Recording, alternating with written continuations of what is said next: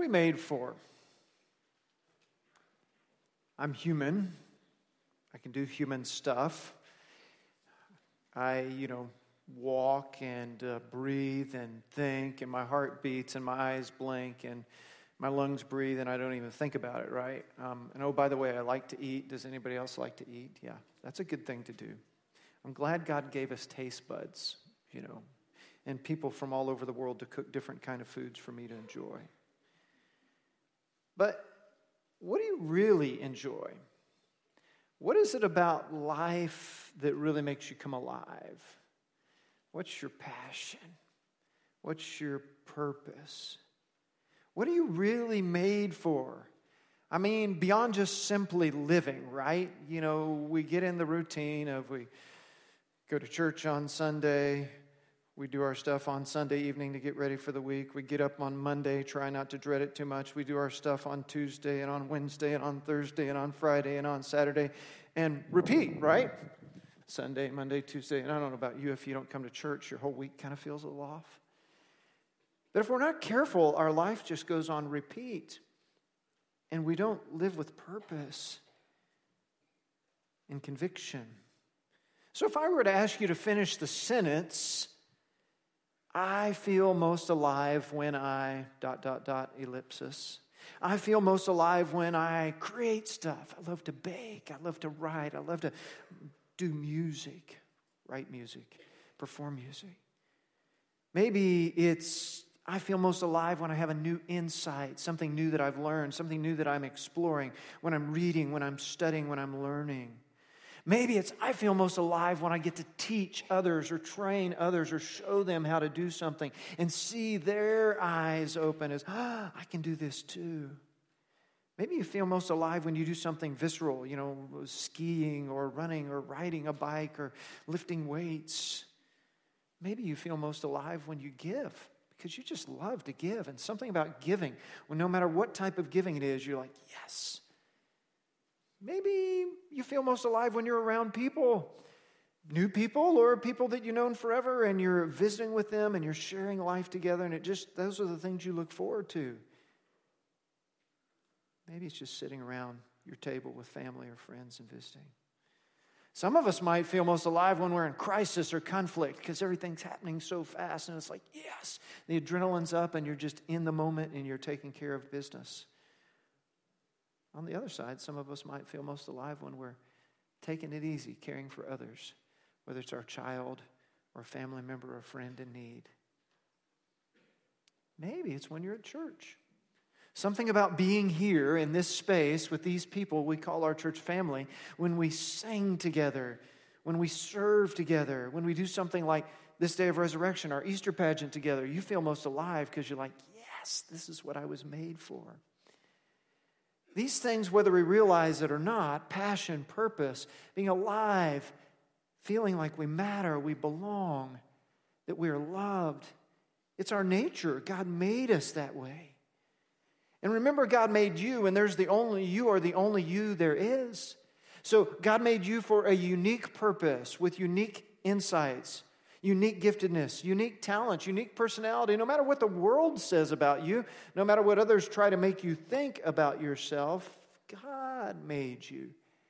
And isn't that amazing? He made you for a purpose, He made you for a passion because He loves you. And all part of it comes with serving others. That God made us for relationships. He made us to be in relationship with Him.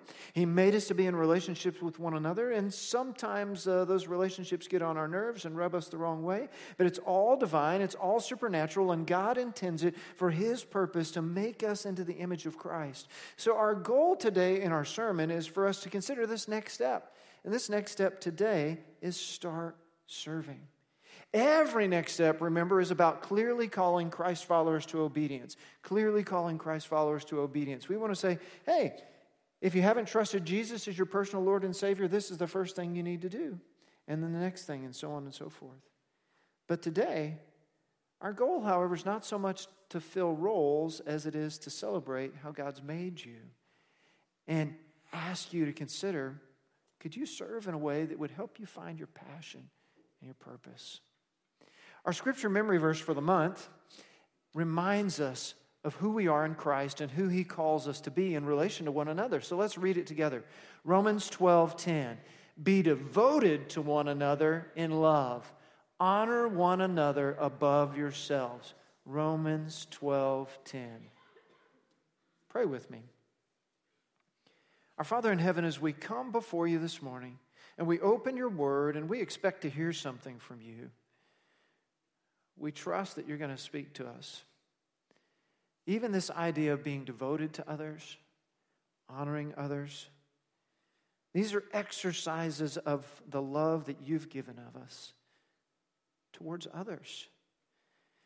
Behind it is this otherish idea that's God powered and it's self sacrificing and other focused. That who we are is in Christ, and how we live is in Christ. Our passions, our purposes, the things we do flow from who we are. So, Father, as we consider clearly calling Christ followers to obedience, would be we be the ones that say, Yes, Lord, we'll obey. It's in the name of Jesus we pray. Amen. Well, let's review our next steps. Because this is the sixth one, right? Our first next step is to follow Jesus. And simply that means to trust Jesus as your personal Lord and Savior. That you realize that you are a sinner and that you need salvation to save you from the eternal punishment that is hell from the sin that you personally have committed. Now, follow Jesus has a deeper meaning as well. That is the ongoing relationship with walking after Jesus as his disciple, his apprentice, a Christ follower. The second thing you need to do after you follow Jesus is get baptized get baptized. We don't make a big deal of this because Baptist is in our name, but because baptism is in the Bible. Baptism is in the Bible as a first step of obedience after you've trusted Christ as your personal Savior and Lord. Not something your parents do to you when you're a certain age, but something that you choose to do when you have believed Jesus personally as your own Lord and Savior. You get baptized by immersion in the manner that Jesus was baptized. The third step is to invite others. Invite others into relationship with you. You've got a relationship with Jesus. You want to tell them about that. Invite others into a relationship or to consider a relationship with Jesus. Invite others to our church so that they might be a part of this great body and say, hey, man, these are some nice folks. And okay, I got to learn more about the Bible that they're studying here, but they're on to something here. And remember, we've got our board out there across from the water fountains with the Hello, my name is stickers. And you can still write the name of somebody you want to invite into a relationship, you want to invite to consider Jesus, and you want to invite to our church, and we'll pray for those names. So anytime you walk by those, I know you're probably on the way to the restroom or to get a drink out of the water fountain. Pick out one of those names in a certain handwriting written in a certain color and pray for that person. I want to see what God will do when we pray for people by name, even on the bulletin board across from the water fountain. The fourth next step is belong together. Belong together is about relationships. And we want you at minimum to belong to a Sunday school class or a small group so that you're in relationship with people. But remember, it goes beyond Sunday morning. Sunday morning is just the start. If you want to know where to go, the information counter can help you. They've got a little flyer that tells you about all the different classes, and then you try them out, right? Um, uh, you go to this one, you go to that one, and see which one fits you based on your needs. The fifth one we talked about last week is begin giving. I mean, you can give right here every week with an offering envelope. You can give through our Church Center app, or you can even give by text 84321. If you text 84321 right now, it'll say, hey, where are you at? Uh, based on your GPS on your phone, choose Southview Baptist Church. And if you haven't already set up a Church Center account, like that, you set it up and you can give. Um, text to give is for one time gifts. If you want to set up recurring ones, you do it through the Church Center app. Pretty cool thing. Today, we're going to talk about start serving. That's our sixth one, and so you'll get more about that one in a minute. And next week, disciple others. That's lead, mentor, or share with others. So you've got your Bible open, and you were wondering when I was going to get there. But if you've been here the past few weeks, you know I'm reviewing each of these seven steps each time. But I want to ask you now if you're able to stand, stand with me in the honor of reading God's Word, and we will read from Romans chapter 12 We're just going to get verses 1 through 8 at this point. Therefore, I urge you, brothers, in view of God's mercy, to offer your bodies as living sacrifices, holy and pleasing to God. This is your spiritual act of worship. Do not conform any longer to the pattern of this world, but be transformed by the renewing of your mind. Then you will be able to test and approve what God's will is his good, pleasing, and perfect will. For by the grace given me, I say to every one of you, do not think of yourselves uh, more highly than you ought, but rather think of yourself with sober judgment in accordance with the measure of faith God has given you. Just as each of us has one body with many members, and these members do not all have the same function, so in Christ we who are many form one body, and each member belongs to all the others. We have different gifts according to the grace given us. If a man's gift is prophesying, let him use it in proportion to his faith. If it is serving, let him serve. If it is teaching, let him teach. If it is encouraging, let him encourage. If it is contributing to the needs of others, let him give generously.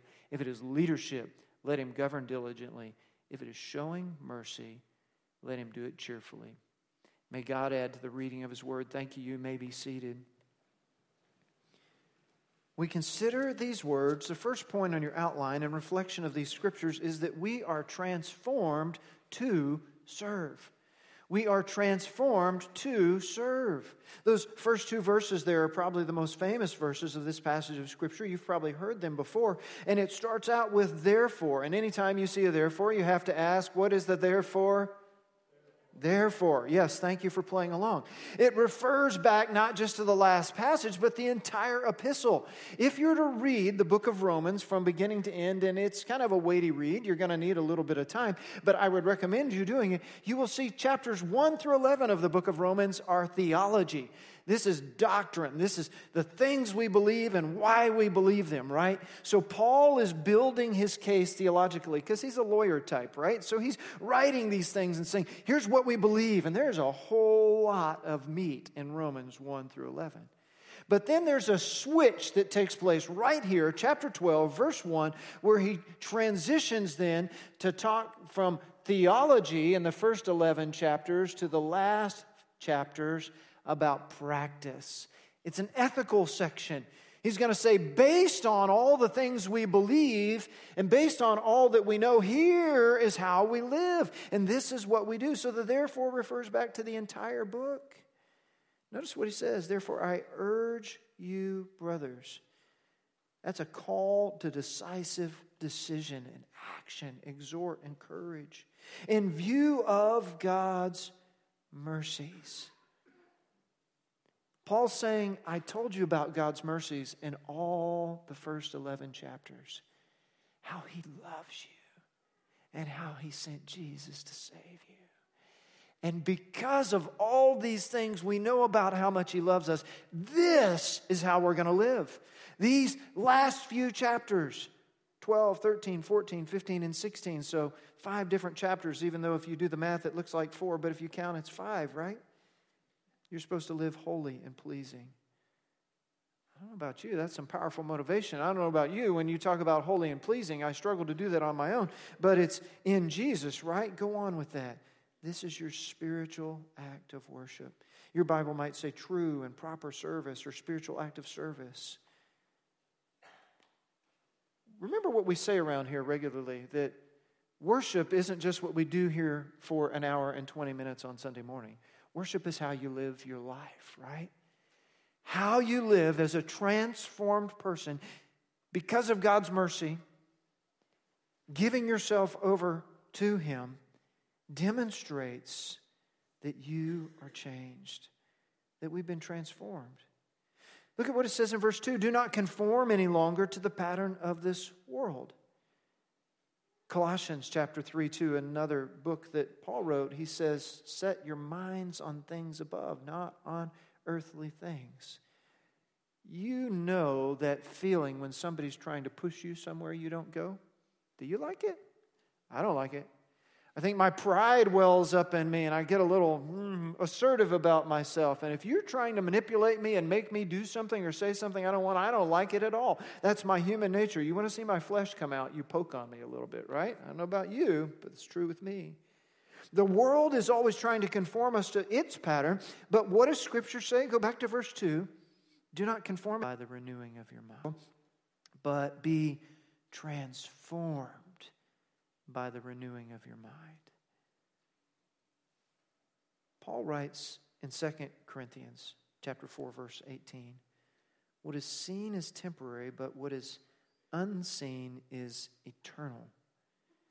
There is a world beyond the world that we see that is bigger, that is forever and that's the world we're seeking to live by, that we would be transformed by spending time in God's Word, by spending time in prayer, by spending time in other spiritual disciplines, so that we might be different. And then we'll be able to know His good and perfect and pleasing will. So that begs the question for us how have I been transformed? How have you been transformed? If somebody were to look at your life and you were to say, Yeah, I'm a Christian, I'm a Christ follower, I'm a member of Southview Baptist Church or Christ Place Church or whatever church you're a member of, how would people say that you were transformed? Did they see evidence of it in your life? And more so than what other people can see on the outside, what do you know on the inside? Are your thought patterns being transformed by spending time in the Word? Or the habits and disciplines of your life transformed by spending time in prayer and other spiritual disciplines? Is the life you're living different than those around you because Jesus is part of it? How have you been transformed? We move on to our next point on our outline. And that's actually three different verses, one of which I've just read so far.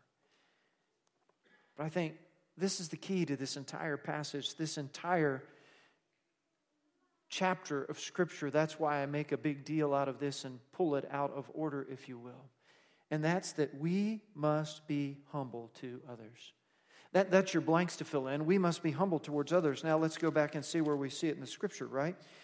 Keep in mind, Paul's building a lawyerly argument. He begins with his introduction of how we're going to be transformed. And then look where he immediately goes next. Verse 3 For by the grace given me, I say to every one of you. In other words, I'm not saying this on my own. It is because God graced me with this knowledge, and therefore He wants me to pass it on to you. I'm doing my job under God. He says, Do not think of yourselves more highly than you ought. Um, okay, thanks, Paul. I mean, what kind of nerve has he got? He's assuming we think of ourselves more highly than we got. Hey, let's be honest here. It's church. Do you secretly think of yourself more highly than you ought?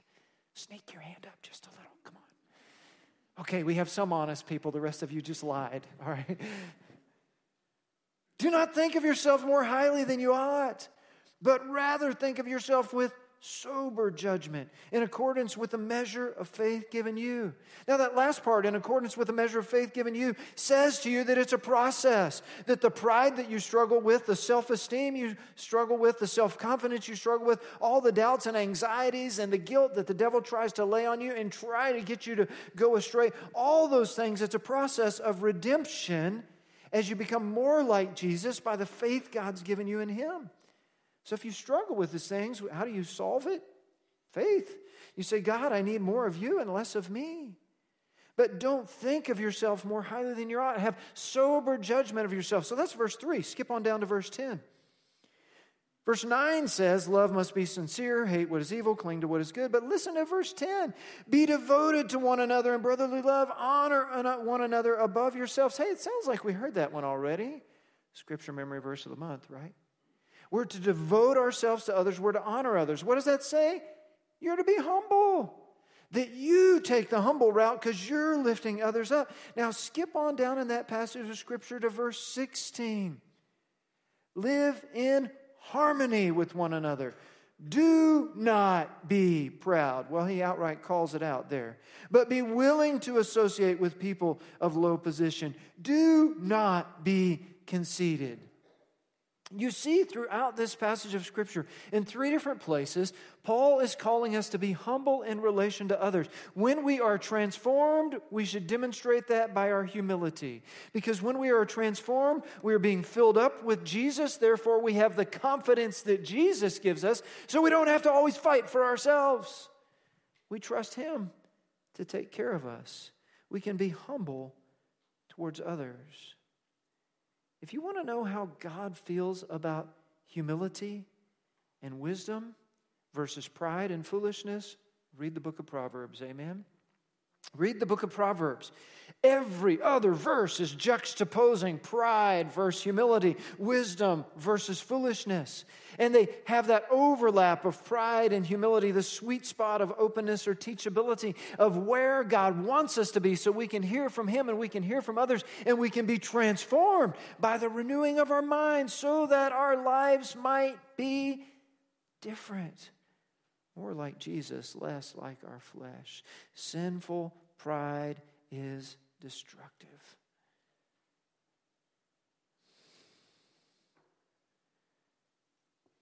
Pride can ruin your life. Pride can ruin a church. Which leads us to the question there why should I be humble? Why should I be humble?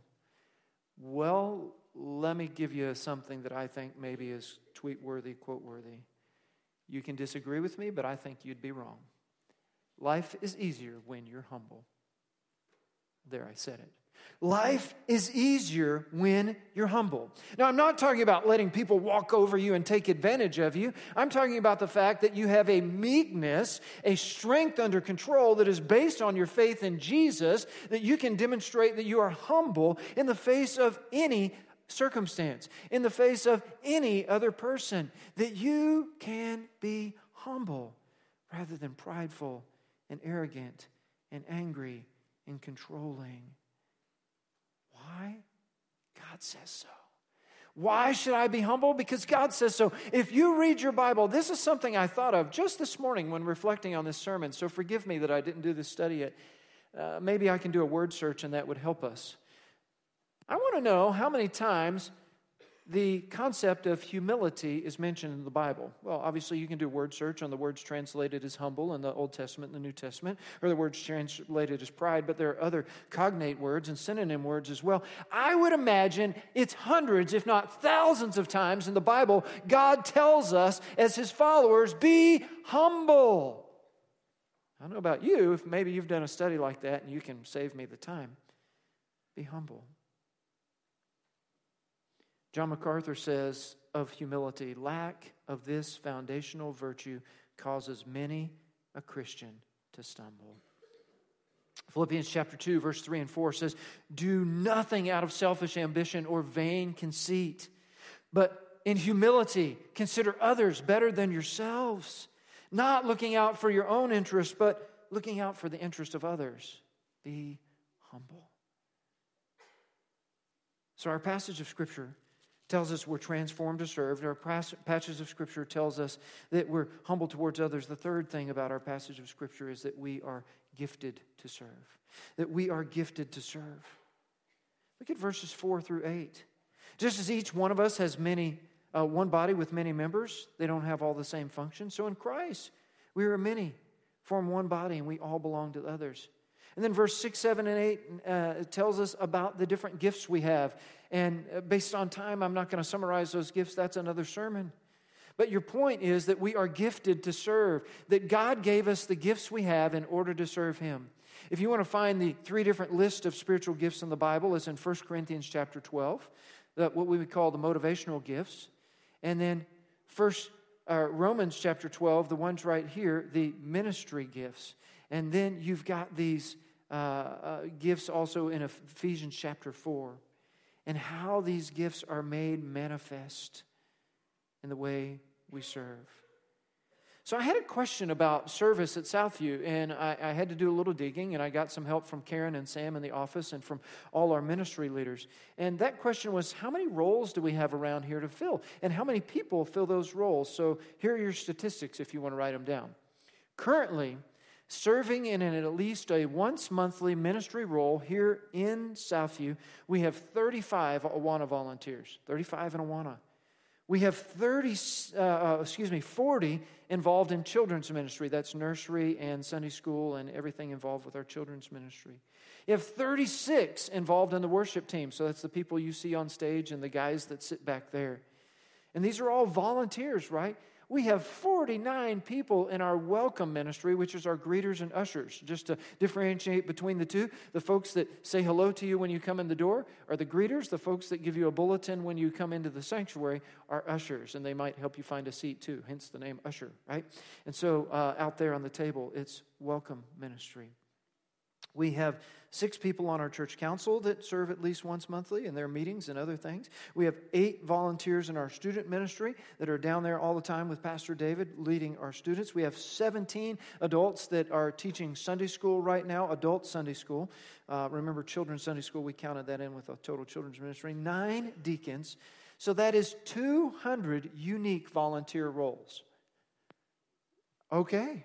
You're looking around, you're going, hey, Pastor Aaron, there's only about 230 people in here right now. Well, maybe 210 in the sanctuary and another 20 back in the nursery right now in that children's ministry. So, how does that break out? Well, there are 60 people, by my count, that serve in one role in our church which is great. They have one job and they're doing it and they're doing it well, whether that's in the welcome ministry or a Sunday school teacher or something like that. There are 48 people in our church that have two different roles. Maybe, you know, they serve in welcome ministry once a month, but they also teach Sunday school every week. We have nine people that have three different roles. Now, most of these are guys that are a deacon, a Sunday school teacher, or in some other ministry, but there are ladies that do these sort of things as well because they're in worship ministry and children's ministry and Awana ministry. And we have two people in our church that have four different roles. Both of them are deacons, and then they also teach Sunday school, and then they have some other ministry and another ministry on top of that. So there are 114 unique individuals serving in those 200 roles. When you think about the fact that we have 238 adult members, that means that 45% of Southview members serve in at least a once monthly volunteer ministry role.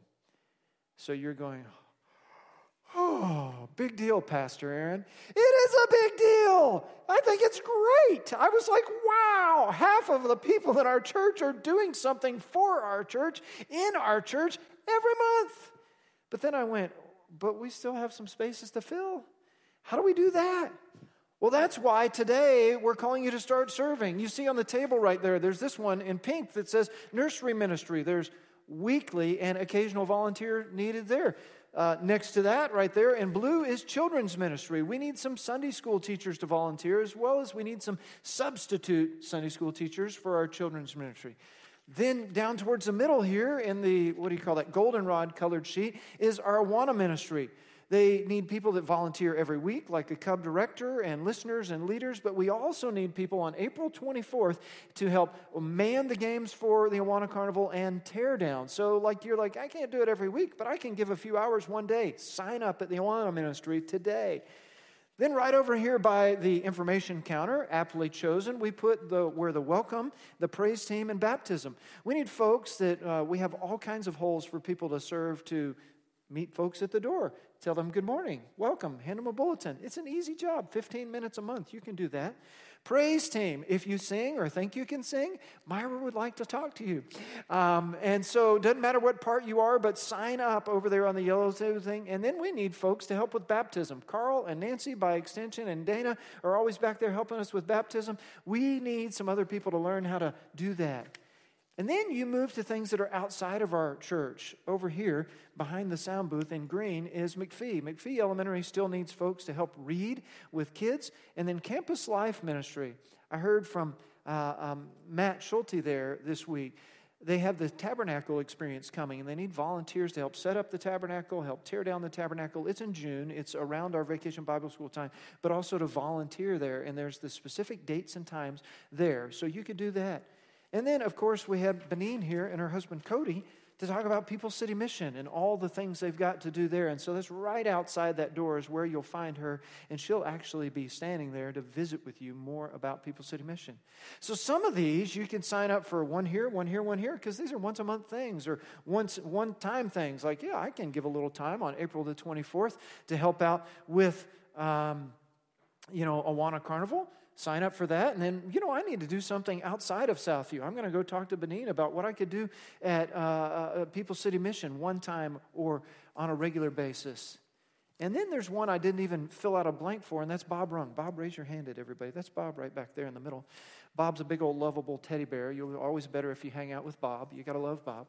But Bob has started Fellowship of Christian Athletes at Lakeview Elementary School as a way to be able to share the gospel with his kids in a CLC after school program. And he's seeing boys and girls coming to faith in Christ, but he needs some help. Maybe you'd say, hey, during the school year, I could give an hour or two a week to help out Bob and to love some boys and girls in Jesus' name at Lakeview. So talk to Bob directly. So I don't have a sign up sheet for Bob. You got Bob's smiling face right there. All these other things, we need multiple people in these positions. And as you consider how you're gifted to serve, you could try one of these out. So when you put your name on one of these sheets, you're not committing. You're just saying, I'm interested to learn more, okay? All you're saying is, yeah, I'd like to talk to the leader of this ministry. So if you put your name down for praise team, Myra's going to give you a call and say, hey, what experience have you had in the past? And you want to try something out? And yeah, let's make a plan to meet and, you know, that sort of thing. You put your name down for Awana ministry. Sandy's going to give you a call. Uh, how do you think you might want to serve? Have you served in children's ministry? You're not committed. You're just saying you want to learn more. It's pretty cool, all these opportunities we have before us, and it helps us answer the question on your outline How have I been gifted? You are uniquely you. There's no one else that has the exact shape that you do. Your spiritual gifts, your heart, your abilities, your personality, your experience. S H A P E. And God made you to serve Him. You can serve Him in this church, you can serve Him outside of this church, but serve Him and serve Him somewhere. Don't sit and do nothing. Don't sit, soak, and sour. Don't be a pew percher, and that's all you do. You come here on Sunday morning and you critique what goes on inside these walls. Serve. God made you to serve. We're transformed to serve, we're humbled to others, and we're gifted to serve. Your fourth point on your outline we belong to others. We belong to others. Now, I want you to look at the four major points I've had you fill in the blanks on transformed to serve, humble to others, gifted to serve, we belong to others.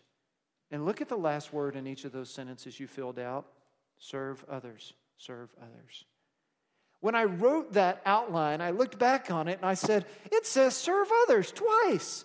That's pretty cool. Serve others, serve others. Because when it comes to how God has wired us and He put us in relationship with Him, He put us in relationship with Him to demonstrate the relationship He wants us to have with others, that we serve others. Look at verse 5. Romans chapter 12, verse 5. So in Christ, we who are many form one body, and each member belongs to all the others. Serve others. Lone Ranger Christianity is a contradiction in terms. God made us for one another. God gifted us to serve one another. God created us and calls us to love one another. And we do that in Christ. The question we have to ask is why are we important to one another? Why are we important to one another? Well, because God made us that way. He called us together as a church family to complement one another, to complete one another. We need one another. We cannot do all that we're called to do without one another. We're not intended to exist alone. God created us for relationships. The fifth point on your outline says that knowing that I'm called to serve others which of these instructions in verses 9 through 21 do I need to practice more? This is going to be homework. Go home and read back through this and ask which of these 20 plus instructions, depending on how you count them as individuals, positive and negative, or if you make it the same thing, you need to do. Listen to what it says Love must be sincere. Do you need to be more sincere in your love? Hate what is evil. Do you need to hate what is evil? Cling to what is good. You see where I'm going? I'm going to stop answering with the questions or interrupting. Be devoted to one another in brotherly love. Honor one another above yourselves. Never be lacking in zeal, but keep your spiritual fervor, serving in the Lord. Be joyful in hope, patient in affliction, faithful in prayer. Share with God's people who are in need. Practice hospitality. Bless those who persecute you. Bless and do not curse. Rejoice with those who rejoice. Mourn with those who mourn. Live in harmony with one another. Do not be proud, but be willing to associate with people of low position. Do not be conceited. Do not repay anyone evil for evil. Be careful to do what is right in the eyes of everybody. If it's possible, as far as it depends on you, live at peace with everyone. Do not take revenge, my friends, but leave room for God's wrath. For it's written, It is mine to avenge. Uh, I will repay, says the Lord. On the contrary, if your enemy is hungry, feed him. If he's thirsty, give him something to drink. In doing this, you heap burning coals on his head. Do not overcome. Do not be overcome by evil, but overcome in it, these many instructions, Paul gives one after the other in the end of this chapter. And it challenges our thinking. Even in hearing them quickly, we think about how we have failed and how our sinfulness and our selfishness causes us. So, God, I pray that as you've called us to serve you and you've given us grace and transformed us, that we would be filled with your love and filled with your joy. And we choose to change our hearts and even change our commitment. So, God, if there's anyone here who needs to trust Jesus as their personal Savior and Lord, I pray that as we stand to sing, they'd come talk to me. Anyone here that needs to commit their life to be a member of this church, they want to make that known publicly, they'd come down and talk to me, and we can introduce them to the church. Whatever the need is, Father, we pray. Amen.